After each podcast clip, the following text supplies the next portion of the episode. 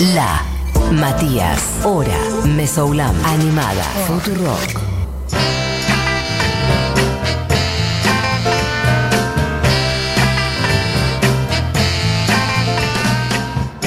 Y bien, amigues, han pasado 33 minutos del mediodía en toda la República Argentina. Día frío, nublado, por lo menos en Capital Federal, lluviosito. Pero tenemos un montón de amor y un montón de buena música. Y además tenemos, como todos los jueves, mientras suena la cortina de Aretha Franklin, es la mm, Barbie señal, podríamos decir, que da efectivamente paso a que Barbie aparezca acá en el aire, en el aire de Futu. ¿Estás por ahí, Barbie? ¿Cómo estás?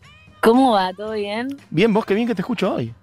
¿En serio? Pero perfectamente, como si estuvieras acá más o menos, mira. Tal vez estoy ahí, no queremos decirlo. De alguna manera. Exacto. Vamos a mantener el secreto. ¿Todo tranqui? Bien, vos. Muy bien, muy bien. Qué Acá bien. Estoy optimista porque dicen que hoy va a ser menos frío en Buenos Aires. Mira, yo hoy estoy bastante odiado, así que compensamos. Está bien. Perfecto. Yo No estoy- es que estuve sufriendo mucho el frío, es mucho. Es un montón, sí. Ahora mejoró un poquito igual, pero. No, no aguantamos tanto frío. Sí, no, tal cual. Y encima hoy arrancó la lluvia. No sé cómo viene el fin de semana. ¿Qué sabemos de eso? ¿Sabes algo? No. Dicen que Sí. el pronóstico del tiempo, según Barbie Recanati, El pronóstico de Barbie Recanati. Eh, eh, se vería, em- empezaría a haber mucha más humedad a partir de hoy. Ay, y esa no. humedad traería calorcito. Como que va Ah. a parar un poco el frío ese que te parte Sí. los deditos cuando salís a fumar un cigarrillo a la vereda. Claro, ok. Bien. Bueno, un poquito de calor y humedad, entonces mezcladito con el invierno en el que estamos. Acepto. Y el sábado hay tormenta. Ah, está bien, o sea, la humedad, claro, está bien, sí, eh, evidentemente, si viene calor y humedad con el frío que hay, eh, deriva en tormenta. Bueno, perfecto, me gustó tu reporte climático, Barbie, copa. ¿eh? Brillantes somos. Bien. Bueno, y además del reporte climático, que mm, me imagino que tenemos unas músicas por ahí, unas muestras del rock, Tengo algo. Tengo algo. justo, de casualidad. Sí, hoy voy a hablar de un artista que me gusta mucho, a mí, que quiero mucho, yo, y que un poco yo Sí, inventé una teoría alrededor de su vida. Yo. mirá. Una, Es medio imposible de verificar, pero también es medio imposible de negar. De refutar. Estoy en el limbo. me encanta, ok.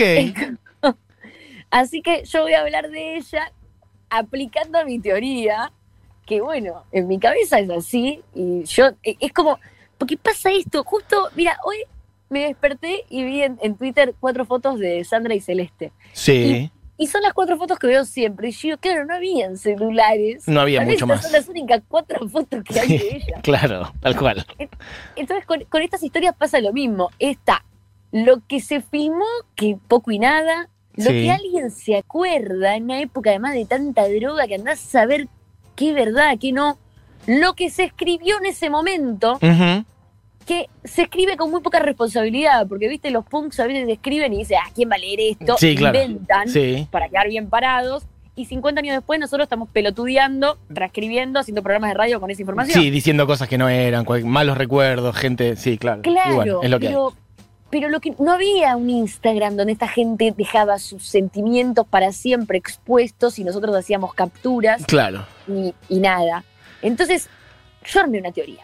Bien, tenés tu hipótesis. Perfecto. Es mi hipótesis. Soy todo oídos. Ok, yo voy a hablar hoy de Verónica Bennett, mejor conocida como, me encanta porque yo hago un anticipo y después digo el nombre, pero igual, Ronnie Spector. Bien.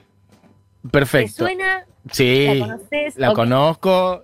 Su pro- el, el- el grupo en el que forma parte y su matrimonio turbulento, digámoslo así, así lo Bien. contás vos. Pero Bien, voy a hablar de las dos cosas. perfecto. A principios de los 60, Sí. Saca Barbie el pizarrón y empieza. Bien. Tomen nota que esto entra en el examen, ¿eh? Bien. a principios de los 60, Sí, eh, yo ya hablé un poco de esto. Estaban lo- los girl groups. exactamente. Yo hablé de un capítulo que eran las bandas de chicas que habían empezado, que hablamos de Golden de Gingerbread, hablamos de, eh, eh, de Pleasure Seekers, de. Fanny, las bandas de chicas, pero previo a esto estaban los girl groups, que la diferencia es que eran estas pibas que cantaban con banda de chabones atrás tocando, digamos. Lo que destacaban eran ellas siempre con sus vestiditos cantando eh, como Arreglo- voces. Arreglos vocales entre tres, cuatro. Exactamente. Exacto. Y habían un montón, Martán de Bandelas, estaban de Shirles, que el año, el, año pasado no, el jueves pasado conté. Eh, ay, no sé si fue el jueves pasado. Creo que fue el otro, si no me El equivoco. otro, que conté que popularizaron una canción de Carol King. Bueno, eran muy importantes estas bandas en esta época, eran como el furor radial. Y sobre todo también tenían una importancia extra que era que sabía, era como que fue la barrera racial en Estados Unidos dentro del arte que más se cruzó, porque eran principios de los 60, fines de los 50, todavía, eh, o sea, lo- los derechos civiles para afroamericanos en Estados Unidos fueron 64, Ujú. todavía no habían llegado Sí. pero en la televisión, en el prime, por lo general estaban siempre personajes tipo Elvis Presley, que eran como apropiadores culturales de ese momento Ujú. grandes, que, que estaban como, porque estaban como representando algo que estaba sucediendo a la vuelta, pero en, en presente, ¿viste? No es que era algo... eh, pero los girl groups no. Los girl groups estaban enteros, eran estas pibas afros en la tele cantando para todo Estados Unidos en un prime time y, la- y- y las canciones eran como muy buenazas, ¿viste? Como canciones Sí, redondas, que funcionaban comercialmente también. de amor. Pienso sí, en el sello sanas. Motown también, ¿no? Como que en esa en los 60 empezaron a instalar esas caras, justamente también, algunos de esos grupos Sí. vocales. Claro, y, y- y esto todavía igual no, no era de la época tan Motown, porque esto todavía era de la época Brill Building, como de estas canciones que se escribían para, para eh, estos personajes. Sí. La cuestión, me empiezo a apasionar y me voy, pero la cuestión es que las Ronettes, que era la banda de Ronnie con su hermana Estelle y su prima Nedra, Sí. eh, era distinta. Era distinta a todas estas bandas. Y aquí entra mi teoría. A ver, perfecto, bien. Pero tal vez tengo que saltar. Esto es tipo Dark. Esto es tipo Dark. Es una explicación muy confusa, es tipo Lost, claro, Dark, yo no, vamos, no vi vamos- a hacer así. Sí. Yo voy a frenar un segundo acá. Perfecto. Acá estamos en más o menos eh, 1964, ¿ok? Ujú. 1964, tengo el piloto amarillo puesto, ¿me siguen? Sí. 1964, las Ronettes era este trío de canciones que la estaba rompiendo, rompiendo en el mundo, no en el mundo entero, pero estaban llegando a Europa. Perfecto. Sí. Estamos ahí. Son las Ronettes. Las Ronettes tenían un productor que era Phil Spector. Sí. Quédense conmigo, Phil Spector. Sí. Ronettes, 1964. Acababan de sacar, ellas ya hacía poquito la habían pegado mucho con la canción que estamos escuchando de fondo, que es Be My Baby, y con la canción que estamos por escuchar ahora, Sí. Baby I Love You. Perfecto. Ahora cuando escuchen Baby I Love You, quiero que piensen esto. La diferencia entre las Ronettes y todos los girl groups de esa época era que Ronnie Spector tenía un pucho en la mano, tenía un vestido demasiado ajustado, tenía el pelo elevadísimo y cantaba con la voz ronca y, y con una actitud en cámara y, y frente al conductor y a la televisión que no era de una chica buena, era de una chica punk. Acá arranca mi teoría. Ah, ok. Y ella era hija de madre afroamericana cherokee, padre irlandés, y estaba criada en el Harlem español. Entonces como que toda esa mezcla cultural la hacía distinta a todos. Perfecto. Sí, sí, claramente. Vamos a escuchar un toque, Baby I Love You. Dale.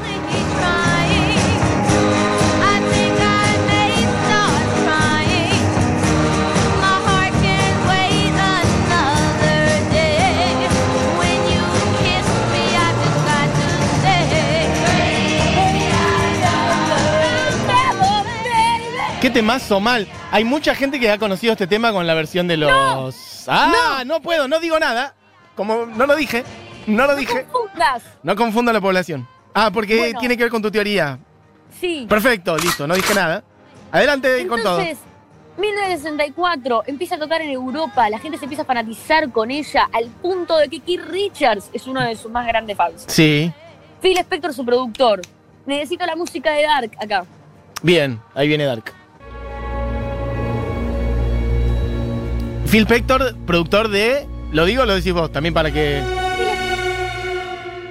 Phil Spector es el creador de, De- absolutamente eh, muchas de las cosas que conocemos. sí. Él creó la, el- el- la muralla de Wolson. El la- muro del sonido.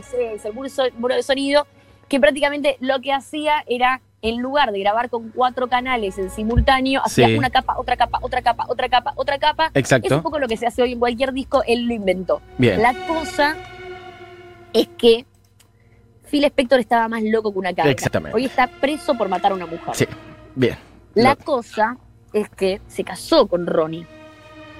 Y pasaron dos cosas muy importantes acá. La primera cosa importante que aplica mi teoría es que Phil Spector, se- todo esto en Nueva York, Phil Spector se empieza a involucrar con los punks, se empieza a involucrar con los Ramones, se empieza a involucrar, bueno, con, con los Beatles, también se empieza a involucrar con un montón de Produjo artistas. Let It Be. Digamos que los Beatles venían laburando con George Martin y ahí eh, el- cambiaron el productor y metió el último disco de los Beatles, lo produjo Phil Spector. Let Y después John Lennon solista, un Exacto, montón. O sea, sí. Phil Spector se mete en la carrera de mucha gente y, y logra cosas muy increíbles con esas carreras.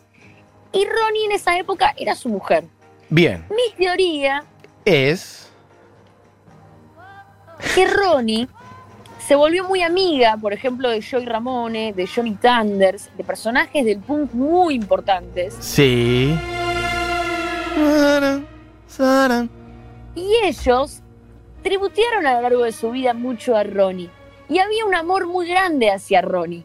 Y. Ronnie fue la pionera de esa imagen punk despojada de voz ronca y de querer mandar a la mierda a todo el mundo en cámara, en el escenario y por debajo. Bien. Entonces, fue para mí una influencia muy grande para el punk neoyorquino. Es como que estaba pasando algo en Nueva York 10 años después, que sin Ronnie Spector, sacamos a Ronnie Spector de Dark. Y yo no sé si estos personajes lo hubieran hecho. Y de hecho lo podemos comprobar Bien. lo podemos comprobar con que al poco tiempo, cuando Phil Spector entra un poco en la vida de los Ramones, pero ya separado de Ronnie o ahí, los Ramones hacen el cover de Baby I Love You, que es el primer hit comercial de los Ramones. O sea, los Ramones la pegaron comercialmente con una canción de The Ronettes, que es esta. Claro, tal cual. Sí. Y de hecho la mayoría de las personas conocen esta canción por los Ramones. Eso pero es lo que esto no queda acá. Bien, hay más. Sí, acá voy a hacer una pausa Sí. y voy a contar. Ronnie se casó con su productor Phil Spector, un demente del cual ya acabo de hablar. Para los que no lo conocen, Phil Spector es un productor muy importante que iba con un arma a sesiones de grabación y apuntaba en la cabeza a, a George Harrison. Exacto. Un Eh, lindo sujeto. Un lindo sujeto. Hermoso sujeto. Qué lindo trabajar Ronnie, así. Ronnie estuvo casada con él varios años. Adoptaron un niño. Eh, dos años después eh, estaban pasó su Navidad Sí. Esta anécdota es hermosa. y Phil Spector Sí. apareció con dos mellizos de regalo. Como si fueran tipo per- dos gatitos. Che, traje dos gatitos. Pero son personas. Bueno. Al poco tiempo Ronnie Sí. vio esto y dijo, pero yo no quería más hijos. Y él dijo, bueno, pero ya está, ya los adopté, están bajo tu nombre y mi nombre, eh, cambiales el pañal. Qué lindo, ¿eh? La verdad que es un buen Navidad. regalo de Navidad, Barbie. No, no sé por qué te parece que es raro. La verdad que es un lindo regalo de Navidad. Sí, sí, Son, Sí. son personas, son personas llenas Sí. de amor, son dos bendiciones. sí. Al Sí. poco tiempo, mi auto, mi decisión. Exacto. Al poco tiempo, Mi arbolito de Navidad, mis regalos. Ex- mi árbol de Navidad, mi decisión. Exacto. Al poco tiempo, Ronnie Sí. se escapó de esa casa Sí. descalza. Porque. Cuenta décadas después Sí. en su biografía que era porque él le escondía sus zapatos para que no se escapara de la casa. La verdad que es un detalle. Es muy. Como psicópata, es sofisticado.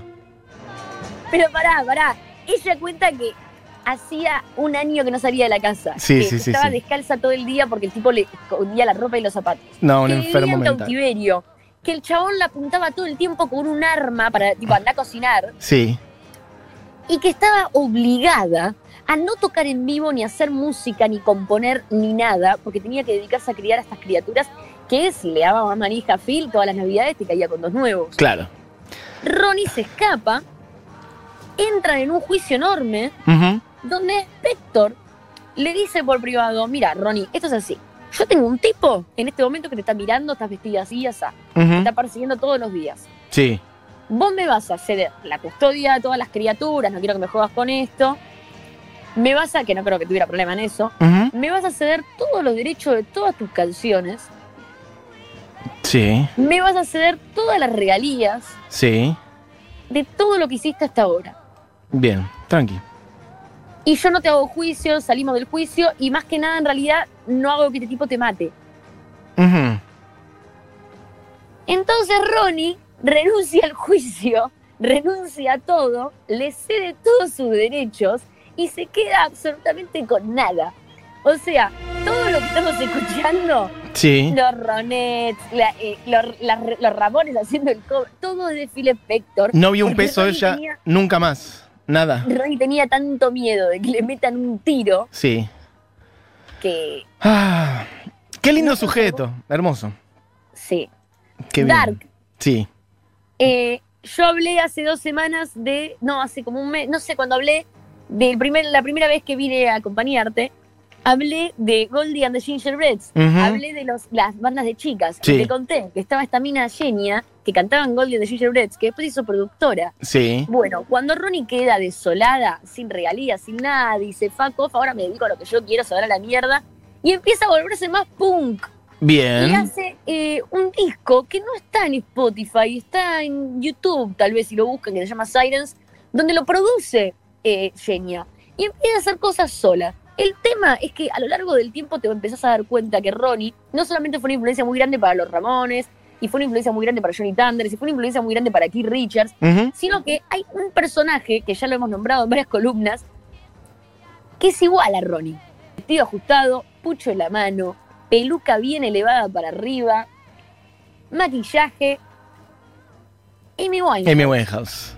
Amy Winehouse es un calco de Ronnie Spector. Vos ves Tenés a razón. Spector joven Sí. y ves a Amy Winehouse y son, pero parece una El- Comic Con. Es la reencarnación directamente. Bueno, en Una realidad. Comic Con. Sí, Es claro. reencarnación porque Ronnie sigue Eso te iba a decir, no murió, pero sí. Amy no. Exacto. Digo, pero es una reencarnación de Amy Winehouse. De hecho, eh, además de que Amy hace covers de Ronnie, se viste como Ronnie, se peina como Ronnie y dice que es muy, muy fan de ella, Sí. cuando muere, Ronnie en el 2011 hace una versión del tema Back to Black para Mirá, que todas las regalías vayan a donaciones eh, para los centros de rehabilitación de Top Village. mirá o sea, vos. Ronnie siempre cero drama con la plata, Claro. siempre regalando derechos. Eh, ¿Y cómo le fue con sus discos, con sus discos Siren y con ese, con esa, esa segunda vuelta tuvo- a la música? nunca tuvo mucho éxito con todo lo que sacó después. O sea, eh, en el 2007 la introdujeron al, al Salón de la Fama, el, al Rock and Roll Hall of Sí, bra, bra, bra. con las Ronettes. En Bien. el 2005 eh, ya eh, empezó a hacer eh, otras cosas eh, con, con- como discos con colaboraciones. De hecho, hizo un disco navideño después, en el 2010. típico. Sí. La cosa es que siempre sacó cosas, pero hay un disco en particular que es el que traje yo hoy, que quiero que pasar dos canciones Perfecto. de este disco por dos razones. Eh, que es un EP que sacó en el 99, producido por Joey Ramone, Ajá. que es hermoso y que comprueba mi teoría. Esta es como la prueba fiel de mi teoría. Ella es un EP junto a Joey Ramone y con Daniel Rey, que también era el productor de los Ramones en esa época, donde hace She Talks to Rainbow, Claro. que es un tema de los Ramones, Ujú. Don't Worry Baby, un tema de los Beach Boys. Sí. You Can Put Your Arms Around the Memory, un tema de Johnny, Johnny Thunders. Bye Bye Baby, un Sí. tema de ella que lo hace a dueto con Joey Ramone y es una hermosura. Sí. Y I Wish I Never Saw the Sunshine, que es un, un tema que también hacían con los Rolettes, que es de Phil. Spector. Y, y, y, y la, compositora, la compositora Ellie Greenwich, que la dejé la vez pasada afuera, que te dije era como la otra némesis de Carol King. Está todo, todo, está todo, Todo junto ahí. Dark, Como ahí confluyen todos los caminos. Perfecto. A mí lo que me impresionan de todas estas historias que te cuento, Sí. por eso no traigo nada actual, porque a mí me, me, me flipa mucho el tema de que en el pasado, de verdad que es muy dark la historia del rock, porque vos tachás a uno de estos nombres y yo creo que no existe ninguna canción. Claro, Existen todas distintas. Ujú. todas las canciones que conocemos serían distintas. Y Ronnie Spector para mí es un personaje muy valioso en ese sentido, porque eh, influyó muchísimo en el cambio de, de actitud en la forma de cantar para las mujeres. Era una época donde era muy importante el tema de la armonización, era muy importante el tema de, de- de que tu voz, el tipo ya era ronco, pero la mina tenía que tener una voz angelical, una voz eh, o una voz eh, potente y fuerte. Y ella no tenía una voz potente y fuerte y no tenía una voz angelical, tenía una voz rota, tenía una voz punk, antes de que el punk existiera. Realmente no hay un registro dentro del el rock de ese estilo de cantar previo a ella. ¿Me entendés? Era como. Todo era más como. Claro. Era- Sí, sí, sí, era otro. Y bueno, como pionera total, qué bueno que haya podido hacer esa deriva y terminar haciendo este EP, bueno, muchísimos años después, ¿no? Y cantando Este EP efectivamente estas mí- canciones. Este EP es una cosa hermosa que muestra para mí su verdadero interés y amor. Lo hizo poquito antes de que Joey muera. Ujú. Es muy, muy lindo. La primera canción que quiero dejarte es She Talks to Rainbow. Está sonando ya de fondo un poquito. Ah, bueno, escuchémosla un poco. Dale.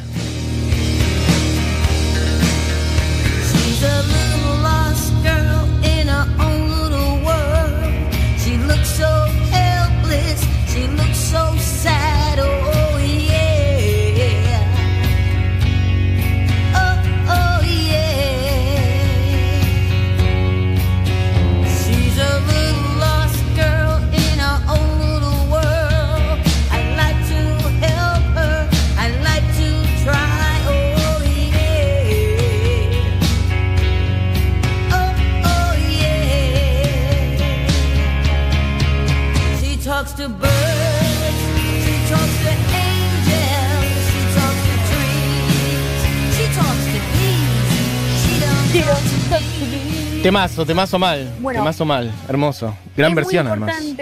Es muy importante destacar. eh, Ronnie hizo una carrera muy larga junto a Phil Spector con Ronettes. Y, y muchas de las producciones de las Ronettes fueron como ejemplos para lo largo de, de- de- de la historia sobre ingeniería, producción, que tenían que ver con Phil Spector y Ujú. esta muralla de sonido que él estaba creando. En tiempo real, porque había mucha experimentación en ese momento. La realidad es que si vos separás esos dos tracks, por un lado la parte instrumental y por otro lado la voz de Ronnie, la voz de Ronnie de verdad que tiene una profundidad hablando de manera técnica y hablando de manera artística. Tiene una profundidad muy inédita para la época. De otro orden. muy grande para un montón de artistas, no solamente mujeres. Eso es lo que a mí más me llamó la atención de ella en este periodo de tiempo. Hay algo geográfico. Cuando vos te das cuenta que estaba a 20 cuadras donde estaba el CBGBs Ujú. y que después había un productor en común que estaba jangueando con ellos y que después estaban compartiendo comidas y decís, ah, no estoy delirando. No, Yo claro. realmente estoy viendo la forma de caminar de Joey Ramone en Ronnie Spector la forma de, de moverse en el escenario de Johnny Thunders en Ronnie Spector. Y son los pioneros del punk. Así que para mí es un artista muy, muy importante. Y la canción que quiero dejar es You Can't Put Your Arms Around the Memory, que es una canción de Johnny Thunders, que para mí también es un artista muy importante, eh, del cual no voy a hablar eh, Hoy, en esta columna, sí. es un varón cis, Sí. pero eh, justo se unen ahí. Cuando salió esta canción, para mí fue, uh, mira, justo se unen dos eh, personajes que de verdad, si no fuera por el territorio geográfico, no entiendo forma de que se Que se junten. junten. Bueno, Johnny Thunders, New York Dolls, tiremos ahí una referencia como para que l- Johnny ubiquen Thunders mapas. Fue un integrante del New York Dolls Exacto. al principio, después se hizo solista, duró muy poco en el planeta Tierra. Sí. eh, pero es, eh, tiene una carrera para mí solista muy, muy linda y canciones muy hermosas. You Can't Put Your Arms Around the Memory es una de ellas. Barbie, compro 100% tu teoría, ¿eh? La verdad que demostradísima, sobre todo con este, ¿Viste? este final de este EP. Así que, bueno, genial el trayecto de, de Ronettes hasta acá. Vamos a cerrar con esta canción entonces, la de You Can Put Your eh, Arms Around the Memory, que es no podés, este, bueno, abrazar o, o rodear con tus brazos un recuerdo, a memory. Eh, hermoso. Exacto. Barbie, beso grande y muchas gracias como siempre. La has roto como siempre. Nos vemos el jueves que viene. Dale, beso grande. Suena entonces, elegido por Barbie, You Can Put Your Arms Around the Memory.